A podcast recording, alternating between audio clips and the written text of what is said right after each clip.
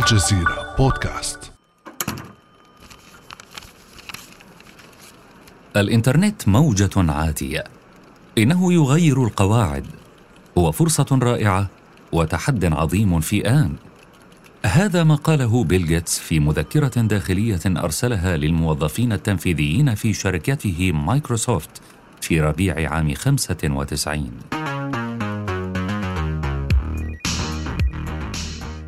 تنبه جيتس إلى أن الإنترنت قادم ولا مفر من تجاهله. قبل ذلك برزت شركته في سوق البرمجيات من خلال نظام تشغيلها ويندوز وحزمة برامجها المكتبية مايكروسوفت أوفيس وفي ذلك العام أطلقت متصفح الويب إكسبلورر مجاناً فطغى على سوق المتصفحات عابر بالشركة إلى عالم الإنترنت. هو العالم ذاته الذي يلفت أنظار أصحاب المشاريع الكبيرة والناشئة ويسيل له لعاب المستثمرين. قبل مايكروسوفت وبعدها خطت شركات أخرى أولى خطواتها مستثمرة في عالم الإنترنت الجاذب. تأسست شركات قائمة على خدمات متصفحات الإنترنت مثل نتسكيب أو البريد الإلكتروني. ومحركات البحث مثل ياهو. طرحت هذه الشركات وغيرها أسهمها للاكتتاب العام أي أنها أصبحت شركات مساهمة عامة تتيح لجمهور المستثمرين تداول أسهمها في سوق الأوراق المالية البورصة.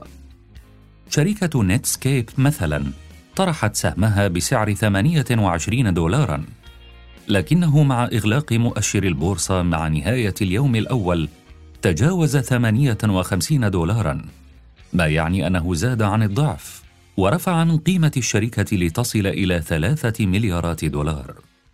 كان ذلك في صيف عام 95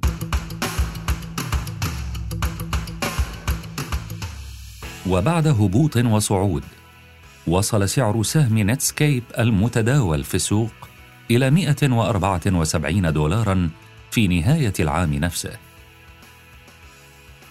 كان الحال شبيها مع شركات أخرى انضمت إلى سوق الإنترنت في تلك السنوات. في العام التالي طرحت ياهو أسهمها للاكتتاب العام وبعد نحو سنتين تضاعف سعر سهمها ست مرات. وقد كان هذا الارتفاع اللافت دافعا لهوس جديد. هوس الاستثمار في عالم التقنية سيكبر ويكبر وسيصبح اسمه فقاعة الدوت كوم.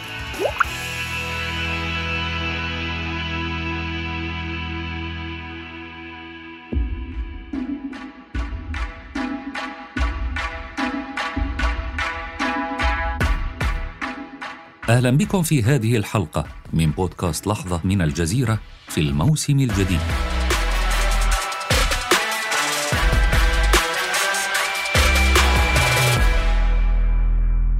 What exactly is the internet? ما هو الإنترنت تحديدا؟ الكل يسأل.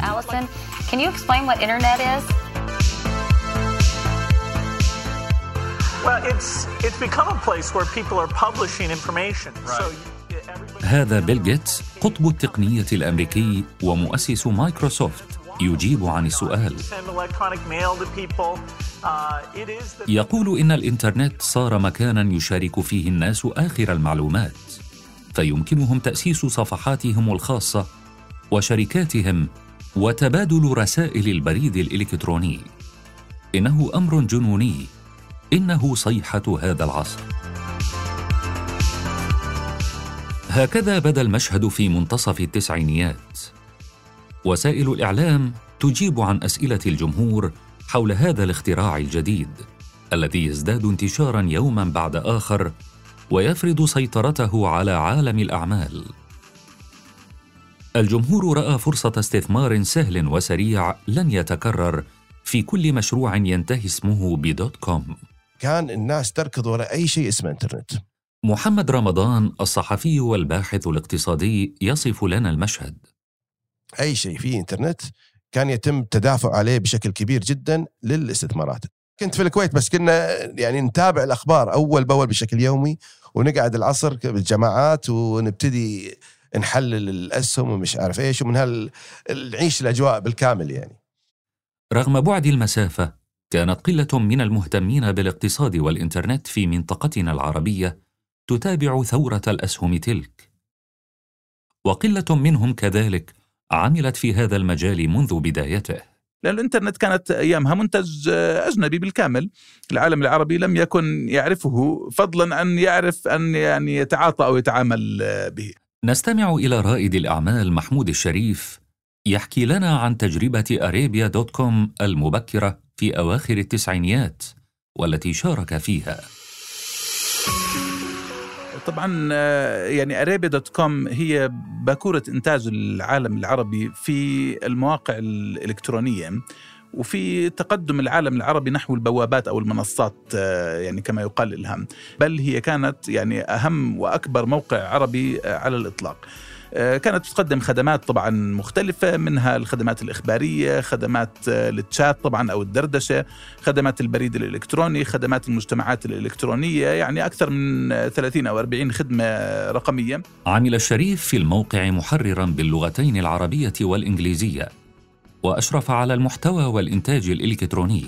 كان المكتب الرئيسي لأريبيا دوت كوم آه لم يكن يخلو من آه فريق العمل في أي لحظة من اللحظات على مدى 24 آه ساعة. يعني كان طبيعي جدا أنه يدخل الواحد الساعة 3 أو 4 الفجر ليجد عشرات آه، يعني المتحمسين آه، هناك من دون ما يطلبوا يعني أي نوع من أنواع المقابل أو كذا. مجرد يعني حالة من النشوة من الانبهار من آه، من الصناعة من تولد الأفكار والابتكار والإبداع في كل الأماكن وفي كل الوجهات.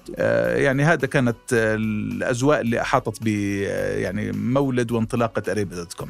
إضافة إلى مقرها الرئيسي في العاصمة الأردنية عمان امتدت فروعها إلى دول عربية عدة وزاد عدد موظفيها بدت أنها والعاملون فيها في قمة عطائهم. لكن هذا المشهد الجميل لم يستمر طويلا. في السنوات التالية لم تكن الشركة بعيدة عن أزمة حقيقية بدأت معالمها تتضح في الولايات المتحدة.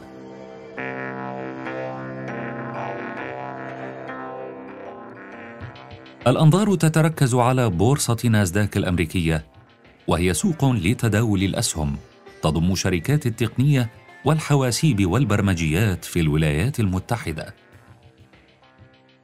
المستثمرون الشباب وصغار الكسبه في سباق محموم.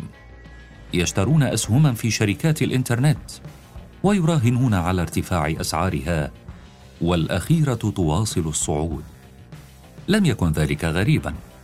أن ترى نموذجا استثماريا يضاعف أموالك بمجرد مساهمتك في شركة ما دون الحاجة لمبالغ طائلة. تخيل شراء أسهم بخمسة آلاف دولار في شركة نتسكيب مثلا. لحظة طرحها للاكتتاب العام. وفي اليوم التالي بعد ارتفاع سهمها تصير قيمة ما تملك نحو عشرة آلاف دولار. هكذا خطى المستثمرون الهواة أولى خطواتهم في عالم المال بينما آخرون لم يروا الأمر قابلا للتصديق.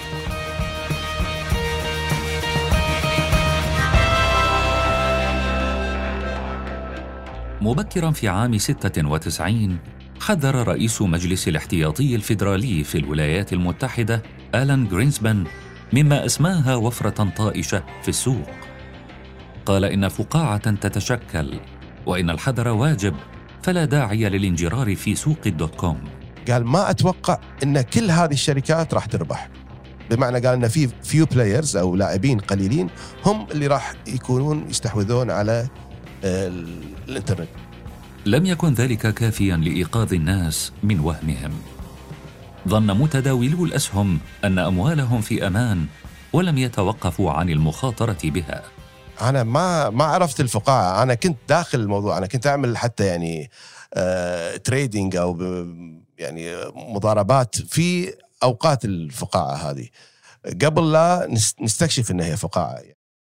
فقاعة على فكرة الواحد لما يكون في داخل فقاعة عادة لا يراها. يعني هذا ما يقوله جميع المحللين الاقتصاديين. من الصعب جدا إدراك آه، الفقاعة وهي تتولد. نمت الفقاعة وتغذت على هوس المستثمرين وانبهارهم بما يمكن تحقيقه. جيف هاريس الأستاذ في العلوم المالية يشرح سلوك المتداولين في ظرف كذلك.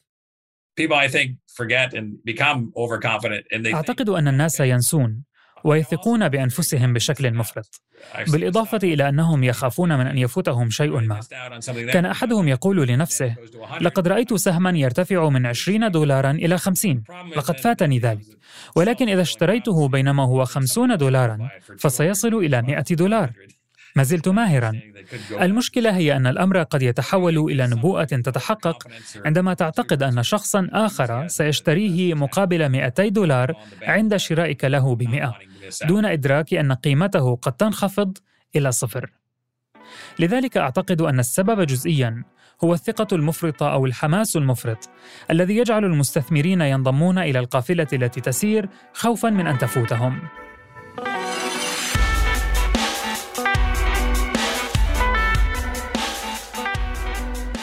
بطبيعة الحال لم تكن الحماسة المفرطة وحدها الدافع بهذا الاتجاه. يرى محللون دورا أساسيا في السياسات الاقتصادية التي سبقت الصيحة الجديدة أو تزامنت معها إذ ساهمت بتوفر السيولة في متناول اليد. محمود الشريف يعدد الأسباب المتعلقة. هذا الشيء حقيقة آه، مرده الرئيسي لنقطتين. نقطة انخفاض الفائدة في السوق الأمريكي يعني الاحتياطي الفدرالي الأمريكي أيامها خفض الفائدة. طبعا لما الواحد يخفض الفائدة شو بيصير؟ فورا الناس تأخذ مدخراتها من البنوك آه، اللي كانت حاططها ودائع في البنوك لأنه انخفضت عليها الفائدة لم يعد من المجدي أصلا إنها تضلها في البنوك. لازم تأخذها وتحاول إنها إيش؟ تستثمرها في مكان آخر. إذا أنا كنت مثلا حاطط مصاريه والله عندي مئة ألف دولار مثلا وحاططهم في البنك على فائدة 5% أم؟ أو 6% آه، معناته أنا كل سنة عم بيجيني 5 6000 دولار مبسوط فيهم وانتهى الموضوع. خلاص ليش أطلعهم برا أصلا يعني؟ أه ولكن إذا الفائدة صارت 1% لا لازم أطلعهم وأشغلهم. أصبح المردود 1000 دولار فقط في السنة وهكذا. أيضا انخفاض الضرائب. يعني وقتها كان في قانون في أمريكا أو حصل تعديل جوهري للقوانين الأمريكية أدت إلى انخفاض الضرائب آه، على آه، ما يسمى ال capital gain أو آه، يعني ما يكسبه الإنسان اجمالا فما دام انخفضت الضرائب عليه معناته أنا أصبح إيش؟ أصبح في أيضا آه، توفر سيولة كبيرة في في السوق. Today, we're coming to you from one crazy dog park. Now that you can get whatever you want at pets.com, it's like Mardi Gras. هذا صوت الدمية التي اتخذتها شركة pets.com كشخصية إعلانية.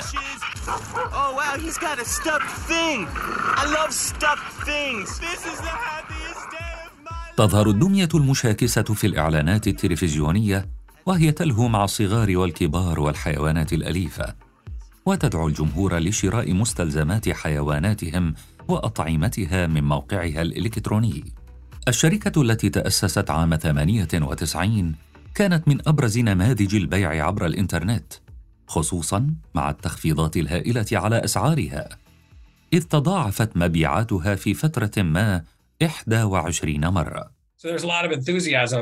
إن استخدام الإنترنت والتكنولوجيا الجديدة لبيع الأشياء أمر محمس جدا. لذلك أصبحت هذه الشركات معروفة حتى لو كانت بسيطة وصارت تعرف باسم شركات التكنولوجيا. بدأ حضور بيتس دوت كوم طاغيا في وسائل الإعلام والفعاليات العامة. كانت نموذجا صارخا لشركات الإنترنت التي أنفقت اموالا طائلة لتسويق علامتها التجارية. إذ بلغ ما صرفته في عامها الأول أحد عشر مليونا وثمانمائة ألف دولار. مقابل إجمالي إيرادات يتجاوز ستمائة ألف دولار بقليل. في النهاية أنفقت مبالغ مالية كبيرة على الإعلانات تفوق قدرتها على زيادة الإيرادات. وكما هو معروف يجب على الشركة لتكون ناجحة أن تحقق عائدات تفوق التكاليف وإلا فلن تبقى في مجال الأعمال لفترة طويلة. بعض الشركات وصل فيها أنها تأخذ مثلا مليون دولار آه، استثمار تضع 900 ألف دولار في الدعاية والإعلان. طب ماذا أبقيت أنت للمنتج تاعك ماذا أبقيت لفكرتك It's Super Sunday. Stored in the mind's eye of millions are the images of Super Bowls past. هذا شتاء عام 2000 عشرات ملايين الأمريكيين يلتفون حول شاشات التلفاز لمتابعة إحدى أشهر الفعاليات الرياضية في الولايات المتحدة نهائي بطولة كرة القدم الأمريكية المعروف بسوبر بول الحماسة تملأ البيوت والمدرجات. أما المعلنون فككل سنة يحجزون دقائق خلال بث مباراة البطولة للإعلان عن منتجاتهم. وفي هذه السنة بالتحديد تثار شهية شركات الدوت كوم للإعلان. رغم أن سعر نصف الدقيقة الإعلانية تجاوز المليوني دولار. في الحصيلة دفعت 17 شركة إنترنت 44 مليون دولار على الإعلان خلال بث المباراة ذلك العام. In Super Bowl 34. الإعلام أيضا لعب دورا مهما في الترويج غير المباشر للاستثمار في شركات الإنترنت. نقل قصص الشباب العاديين الذين صاروا من أصحاب الملايين.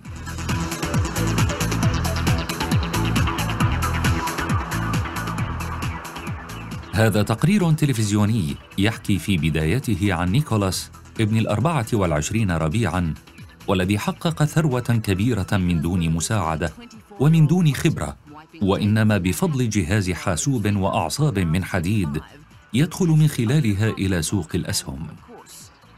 وهو الآن يقود سيارته الفارهة في شوارع نيويورك. I started out with 3,000 and currently I'm up to um, 500,000. Is this your version of the American dream? نيكولاس يقول إنه بدأ بثلاثة ألاف دولار. جلبت له نحو نصف مليون دولار. So I've made money on the trade. It's being my own boss. وهذا سكوت متداول آخر. يقول إنه اليوم مدير نفسه. يأخذ قراراته الخاصة ويتاجر بماله الخاص. غذت وسائل الإعلام الفقاعة. هذا ما يقوله من درس تلك المرحلة. بحسب دراسة صدرت عن جامعة هارفارد فإن تغطية أخبار الاكتتابات العامة لشركات الدوت كوم وتطورات سوق الأسهم كانت مكثفة. الدعم هذا طبعا اللي هو الصحف كانت بشكل كبير في ذيك الفترة أو الإعلام بشكل عام كان بشكل كبير يضخم جميع الأمور المتعلقة بالإنترنت مثل أرباح الشركات وشنو المستقبل راح يصير وراح تلغى المولات وراح يلغى الصحف الورقية. كان فقط يظهر الأخبار المهم يعني يظهر هذه ال- الأخبار بالهيدلاينز وهذه وتفاعل الناس أصبح إيجابي يعني يعني بما معناته إن أنا من أشوف سهم سعره ارتفع أنا أقوم أتحفز إني أدخل السوق. وهكذا وكانت يعني هذه الفقاعة تتغذى من آه، السلوك السعري للاسهم وتفاعل الإعلام معها. كان الوهم يكبر ويحقق فائدة جزئية لكنه ينذر بانفجار ما. فقاعة الدوت كوم في أوجها وبورصة ناسداك تدق جرس الإنذار. هذا ربيع عام 2000 الأسهم في مستوياتها القصوى. أرقام ضخمة تظهر على الشاشات وتثير نشوة المتداولين. يظن المستثمرون الصغار أنه مهما بلغ سعر السهم فإن بإمكانهم شراءه وبيعه بربح جديد. لكن المستثمرين المحترفين يسحبون أموالهم. أحد الدروس التي تعلمناها هو أن المؤسسات والمتداولين المحترفين ماهرون في الهروب من الأسواق عندما تبدأ في الانهيار. تجار التجزئة والمستثمرون بشكل عام هم الأشخاص الذين يكون رد فعلهم أبطأ، أو أنهم يصبحون مالكي جميع الأسهم التي قد تخطر في بال أحد. لا يدوم صعود الأسهم كثيرا تنحرف الأسعار عن مسارها وتبدأ بالانخفاض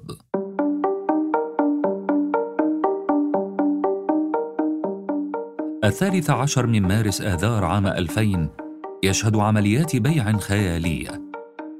في أسابيع قليلة يخسر سوق الأسهم عشرة في المئة من قيمته. وبعد أن كانت القيمة السوقية لشركات الدوت كوم تقدر بالملايين انخفضت بشدة أو صارت الآن عديمة القيمة.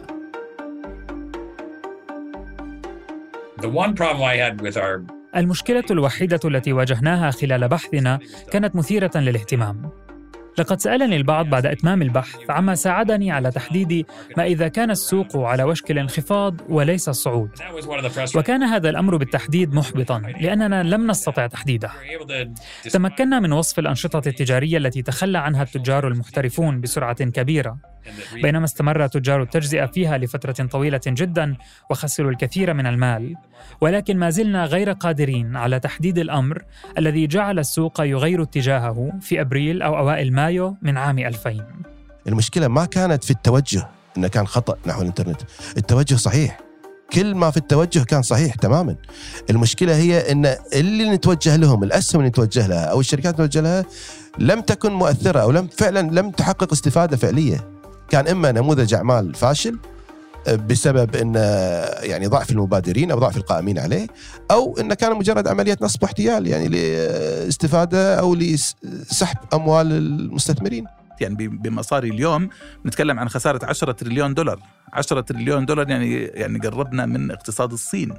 يعني خسرنا أو خسر خسر العالم آنذاك ما يقارب حجم اقتصاد الصين اليوم. آه، هذا كان حجم ال- الفقاعة ومدى يعني السيل الجارف اللي أطاحت به من رؤوس الأموال من صناديق استثمارية من venture capital أو رأس مال المغامر وأيضا من مدخرات الناس ال- الناس العادية الناس البسيطة التي وضعت آه، يعني أموالها في سوق الأسهم بشكل محموم وغير آه، مدروس وهذا اللي أدى أصلا لتولد ثم انفجار الفقاعة.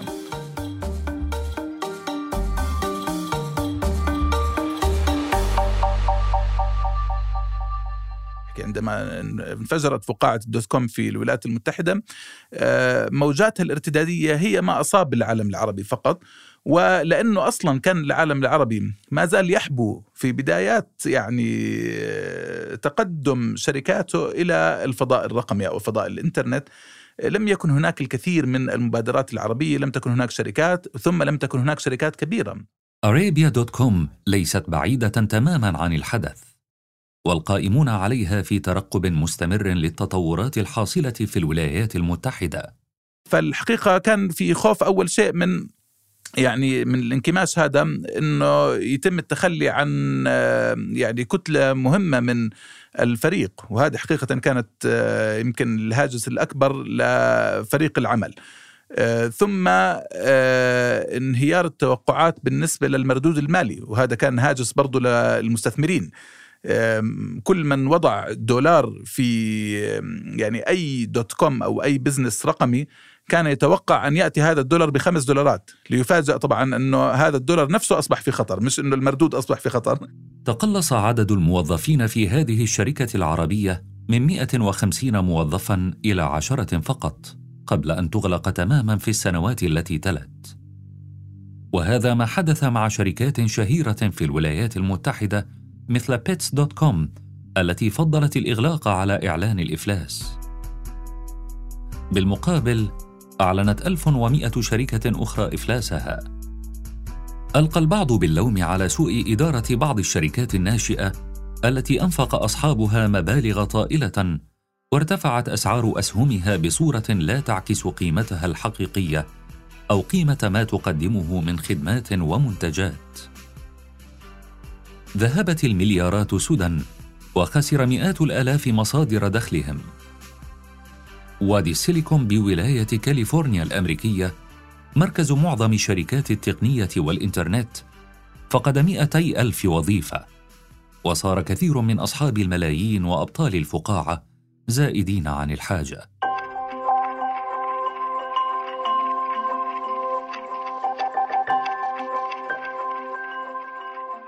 تشير التقديرات إلى خسارة المستثمرين خمسة تريليونات دولار بعد نهاية الأزمة في عام 2002 لكن عمالقة آخرين في هذا السوق نجوا بأنفسهم بعد أن شارفوا على الانهيار اللي استمر من هذه الستارت أبس كان عنده نموذج عمل حقيقي ناجح مع حسن إدارة مع يعني آه، استفادة كبيرة من التقييمات العالية اللي كانت موجودة.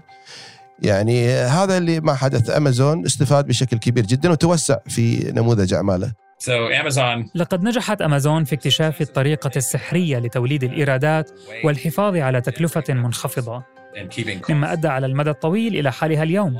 من المعروف أنه لديها حصة كبيرة في السوق في مجال بيع جميع أنواع المنتجات عبر الإنترنت. إذا مقارنة بالشركات التي فشلت خلال فقاعة الدوت كوم فإن أمازون هي قصة نجاح واحدة لأسباب عديدة. أمازون كانت أيامها تقدم خدمات قوية ويعني فيها قيمة واضحة جدا لل... للزبائن وقيمة واضحة لسلسلة الإمداد والتوريد، قيمة واضحة حتى للمجتمع. مع ذلك آه، هذه القيمة فلنفترض كانت آه، نسميها X okay المضاربات على شركة أمازون أيامها كانت 10 X فاللي صار عمليا إنه رجعت ال 10 X هذه رجعت إلى قيمتها الحقيقية اللي هي قيمة X أو قيمة قريبة جدا منها. قد يحيل ذلك النموذج الاستثماري تفكيرنا إلى العملات الرقمية وعلى رأسها البيتكوين عندما ارتفعت أسعارها بزيادة تصل إلى 300% واستفاد مقتنوها من بيعها لآخرين. فهل نرى مشهدا شبيها؟ إذا بني اليوم على شيء مشابه راح نشوف إن العملات الرقمية تمر بنوع مشابه أو سلوك مشابه للأفراد في حالة هذه العملات الرقمية وسلوك وتفاعلهم مع السلوك السعري لها البيتكوين والعملات الرقمية الأخرى. يعني العملات الرقمية حقيقة هي يعني تشبه كثيرا آه، في مظاهرها الرئيسية يعني حجم الإقبال اللي حصل آه، في عدة أزمات سابقه. آه، اولا هي فتح جديد يعني العملات الرقمية لم تكن موجودة قبل 10 أو حتى 15 سنة. فهي عبارة عن شيء يعني جديد ظهر الناس تعتقد إنه هي شيء يعني مغري وسيكون هو مستقبل ومصير العالم هناك وكثير من المستثمرين يعني يضعوا أموالهم فيها وهكذا. لكن حجم الأموال التي تستثمر اليوم في العملات الرقمية أقل بكثير من تلك التي أنفقها الأمريكيون في سوق الدوت كوم. نجد أنه اليوم يعني تقريبا كل ما استثمر في آه، العملات الرقمية لا يزيد عن 1.5 تريليون دولار. okay while ال dot com 5 تريليون دولار تقريبا طبعا آه، نحن هنا لا نقارن التفاح بالتفاح نقارن تفاح بالبرتقال لأنه يعني هناك ظروف آه، تشبه وظروف تختلف. أيضا قيمة آه، قيمة المال.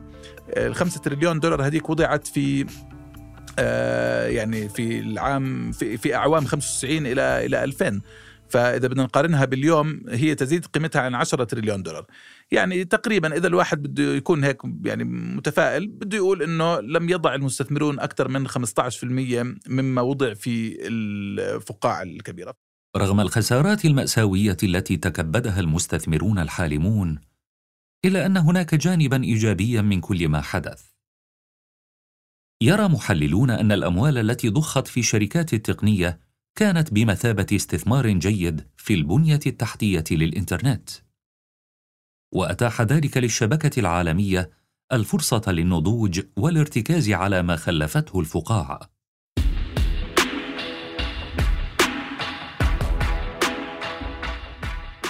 هل سبق وأن خسرتم أموالكم بسبب استثمارها في المكان الخطأ؟ وهل تتوقعون أزمة مشابهة في السنوات القادمة؟ خذوا حذركم ولا تغرنكم فقاعات السوق وشاركونا تجاربكم وآراءكم في التعليقات عبر منصات الجزيرة بودكاست. في الحلقات المقبلة من بودكاست لحظة سنحكي لكم عن لحظات مفصلية أخرى من تاريخ منطقتنا والعالم. انتظرونا ولا تنسوا زيارة موقعنا على الإنترنت podcast.aljazeera.net ومشاركة هذه الحلقة مع أصدقائكم. إلى اللقاء.